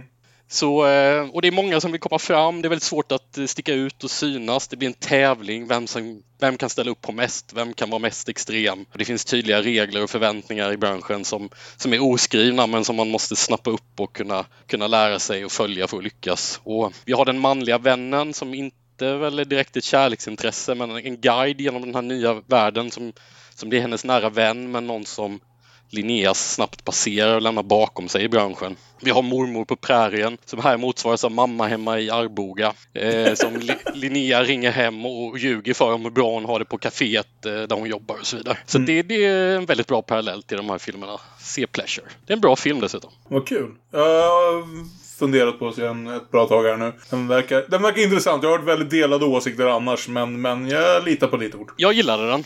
Mm. Mm. Ja, men jag kan prata vidare om studiosystemet då. Mm. The Big Knife. Svensk oh. titel. Silkesnöret. Vilken jävla omskrivning! Ja, men sen kollar jag upp vad silkesnöret egentligen betyder. Och det kommer tydligen från Osmanska riket. Där mm. sultanen, när han var lite missnöjd med en anställd, gav han ett silkesnöre som en vänlig men bestämd gest. Du kanske skulle ta livet av dig, och det har blivit ett fint sätt att, ett fint uttryck för att tvinga någon säga upp sig. Att ge silkesnöret. Det här är en film regisserad av Robert Aldrich med Jack Palance och Ida Lupino i huvudroller. Och det fanns en del osmickrande självporträtt av Hollywood där på femtio, äh, femtio sent fyrtiotal, Sunset Boulevard, In a Lonely Place. Som ju är älsklingsfilmer, och den här är ju inte på de nivåerna riktigt. Men det här är kanske den elakaste självskildring av Hollywood som jag sett. Och den går verkligen hårt fram med det här att filmbolag är maffiaorganisationer. Mm. Och Jack Palance är då filmstjärna. Han är verkligt högt i sin karriär. Men han har ju sålt sina konstnärliga ambitioner helt och hållet, vilket hans vänner ibland påpekar för honom. Och det, det visar ju sig att ett antal år tidigare körde han ihjäl en kvinna. Och bolaget, eh, filmbolaget betalade hans kompis att ta på sig skulden och sitta inne den tiden åt honom. Så filmbolaget äger han, honom väldigt totalt. Och det här kanske Kalle känner till bättre än jag, men det är tydligen lite baserat på en historia från trettiotalet när John Huston ja, låter ska vara ha kört ihjäl någon. Men eh, tungorna viskar att det egentligen var Clark Gable som körde ihjäl någon och John Huston, ung på den tiden, fick ta skulden. Och sen brist på bevis. Ja, precis, det blev nedlagt brist på bevis. Det, jag, jag har faktiskt läst Hustons självbiografi så jag försöker dra mig till minnes om det här dyker upp där. Men det är kanske är en sån sak man inte väljer att skriva ett kapitel om. Kanske man talar lite tyst om. Men det är en ganska bra film. Inte en superbra film. Den är baserad på en pjäs och det märks. Och den blir lite seg. Pjäsen av Clifford Odets. Och intressant filmhistoriskt. Det var denna väldigt syrliga sak som gav honom jobbet att skriva dialog till Sweet Smell of Success. Och där var de smarta nog att spela upp hans eh, orealistiska konstlade dialog på ett snabbt och speedigt sätt. Så, så den är ju bara bästa dialogen i filmhistorien, vilket inte riktigt uppnåddes här. Jack Vad Palance, heter filmen, säger du? The Big Knife. Eller silkesnöret. Den stora kniven håller jag på att säga. Men det, det är ju som sagt silkesnöret. Och ja, bara för att knyta ihop en sex så sägs det att A Star is Born trettiosju baserades på Barbra Stanwicks första äktenskap. Där hennes man verkligen höll på att supa sig sönder och samman. Vad, vad han nu hette, Fay någonting. Frank Fay tror jag. Ja, deras äktenskap tydligen slutade med att Frank Fay full och arg kastade deras adoptivson i poolen. Att, eh, ja, sådana historier finns i Hollywood. Men Barbra Stanwyck var med i en annan Clifford Odets film, Flash by Night, regisserad av Fritz Lang femtiotvå. Också en film som anses väldigt pratig och tråkigt teatral, men, men den gillar jag. Så. Nu har du rekommenderat typ arton filmer. Hur många filmer rekommenderar du här nu egentligen, Aron? Ja, du, du får hålla dig till en film här nu, Aron. Jag hängde med på Arons svängar där. Jag tyckte Aron gjorde ett starkt arbete att förklara kopplingen. Björn! Ja, jag tänkte, nu fick vi ju ingen, som sagt, ingen mer Star is Born inom eh, filmvärlden efter nittonhundrafemtiofyra. Så jag funderar på vad skulle vara en Star is Born från ungefär samma tid som sjuttiosex-versionen, men då i, faktiskt inom filmbranschen. Efter att studiosystemet har kraschat, efter att de här eh, nya Hollywood har börjat bränna ut sig, Michael Cimino, mm-hmm. och Hollywood håller på att gå käpprätt åt helvete fram till liksom att de här stora blockbusterserna och Spielberg och gänget börjar rädda upp dem igen på åttiotalet. Och då kommer jag ju osökt på den här filmen om en regissör på dekis vars karriär börjar närma sig sitt slut, som bestämmer sig för att med hjälp av kvinnan i sitt liv försöka rädda sin karriär mot vad branschen egentligen tillåter. Och försöker liksom rycka upp dem båda och göra om hennes image på vägen. Och då tänker jag ju förstås då på eh, Blake Edwards S O B från nittonhundraåttioett. Som är en... Jag såg faktiskt om den nu i eftermiddag, så det är fortfarande en riktigt konstig jävla film. Det, precis som Arons förslag så är det inte en perfekt film på något vis. Det är liksom en film som ibland vill vara en sån här typisk Blake Edwards komedi från sextio-sjuttiotalet med en sån här fantastisk dialog som bara är replik på replik på replik. Någon lägger på luren och säger "That's one depressed Jew." Och den här, hans kompis säger "I'm a depressed Jew. Funny, you don't look depressed." Och så vidare, ja, et cetera, et cetera, et cetera. Eh, det är så jävla mycket det är så jävla mycket skådisar i den här filmen. Det är liksom... Du har Julie Andrews naturligtvis, Blake Edwards fru, och hennes, som gör sin enda nakenscen i den här filmen, och det är ungefär det den är känd för kanske. Du har Richard Mulligan från Lödder som gör den manliga huvudrollen. Du har Larry Hagman och Robert Vaughn och Shelley Winters och Loretta Swit, och du har en väldigt, väldigt, väldigt, väldigt ung eh, Rosanna Arquette, och det är helt jävla knäppfilm om en regissör som bestämmer sig för att ta sin glitsiga och hopplöst föråldrade Hollywood-musikal och klippa om den till en erotisk thriller. Därför att det var sånt som folk gick och såg nittonhundraåttioett. Ja. Vi har valt väldigt liknande filmer, Björn, ja. Från väldigt nästan samma period. Så... Och, och allting som då händer när han å ena sidan lovar att nej, men det här kommer att dra in pengar. Ja, men du är inte klok. Men det kommer säkert att dra in pengar. Men du är inte klok. Och så, filmen är två timmar lång. Det hade den verkligen inte behövt vara. Men när den funkar så är det en så hopplöst cynisk skildring av Hollywood-maskineriet som samtidigt är så jävla rolig. Så även jag, vi var t- tre av oss, eller ja, alla utom bilar, bilar Staffan, som valde liksom filmsatirer. Det låter ju som oss, eller jag vet inte hur mycket liksom, vad heter det, pleasure är en satir, men i alla fall verkar det en del kritiskt att säga om filmbranschen, eh, om en specifik del av filmbranschen. Även jag föll lite in på det, för mycket av det som är charmigt med i alla fall trettiosju och femtiofyra versionerna av A Star is Born är just det här med en kärlekshistoria bakom scenerna på andra filmer, att kombinera liksom konstskapandet med, med relationsskapandet. Den konstigare, roligare varianten av det, lite som S O B då kanske, är eh, Richard Rushes The Stuntman från nittonhundraåttio. Där Peter O'Toole spelar en filmregissör som har en produktion igång när saker börjar gå käpprätt åt helvete. Jag tror det är att det börjar med att en stuntman dör och han blir tillsagd att skära i budgeten, inte göra lika farliga grejer. Men då ramlar en förrymd fånge in i hans famn. Och eh, Peter O'Toole i en av sina bästa roller efter sjuttiotalet säger åt den här förrymda fången att ja, jag håller dig gömd, jag håller dig undan från polisen om du är min stuntsman. I några av de, ska vi säga, inte säkraste stunts man kan tänka sig. Och eh, samtidigt som den här stunt, nya stuntmannen, som såklart de försöker täcka som en faktisk skådis, eh, förälskar sig i sin eh, mot skådespelerska. Så vi får lite romans eh, liksom bakom scenerna på filmskapande även här. Om en av en betydligt mer bizarr typ. Jag hade läst så mycket om den här filmen och hade alltid bara antagit att det var en sån här film där en åttiotalsskådis som ingen minns får en huvudroll och sen att liksom Peter O'Toole kommer in som största biroll och stjäl hela showen. Men den här skådisen i frågan är en snubbe som heter Steve Railsback, som senare fick egentligen bara roller. Han har en väldigt, väldigt minnesvärd återkommande roll i Arkiv X.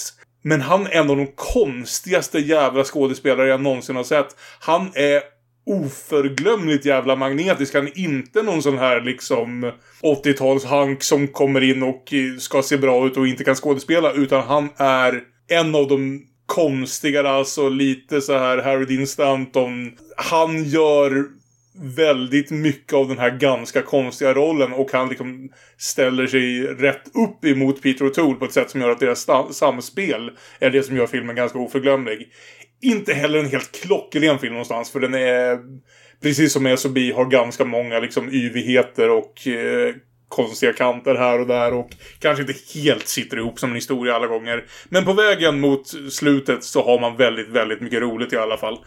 Eh, så The Stuntman, också tror jag lite lätt bortglömd och därför ganska kul att rekommendera. Mm, den har jag sett. Den är bra. Mm. Yes, det för oss till slutet av dagens avsnitt. Vi vet inte hur länge det tar med avsnitten nu för det, så jag vågar inte säga veckans avsnitt, för ibland tar det två veckor, ibland tar det tre veckor. Det är, livet är konstigt ibland. Men som alltid så har vi ju musik på gång. Och Aron, det är ju varit din tur att ställa dig i rampljuset efter det att, efter Judy, efter Barbra, efter Gaga. Nu är det Arons tur. Nu jävlar. Nu händer det. Uh, ja. Ska göra hela Born in the Trunk.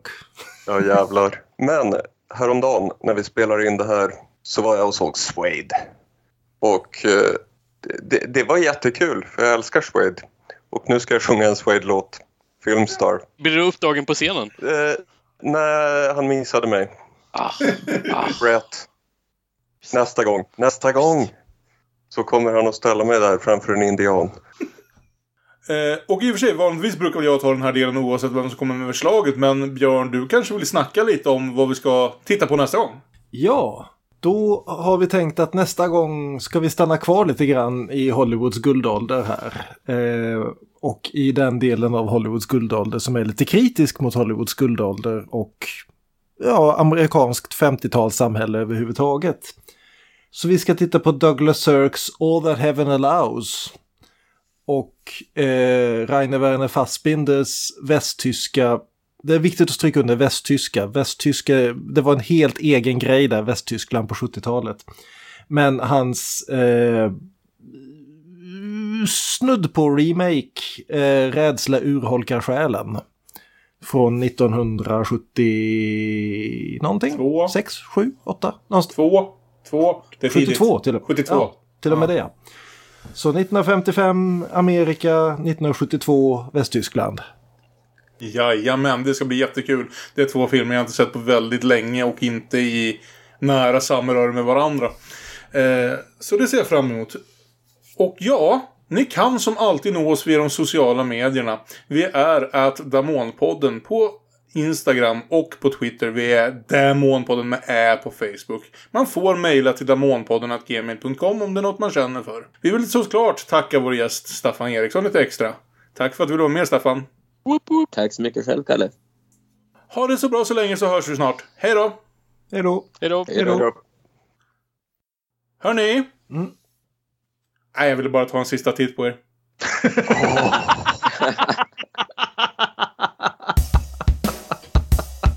Yeah, yeah.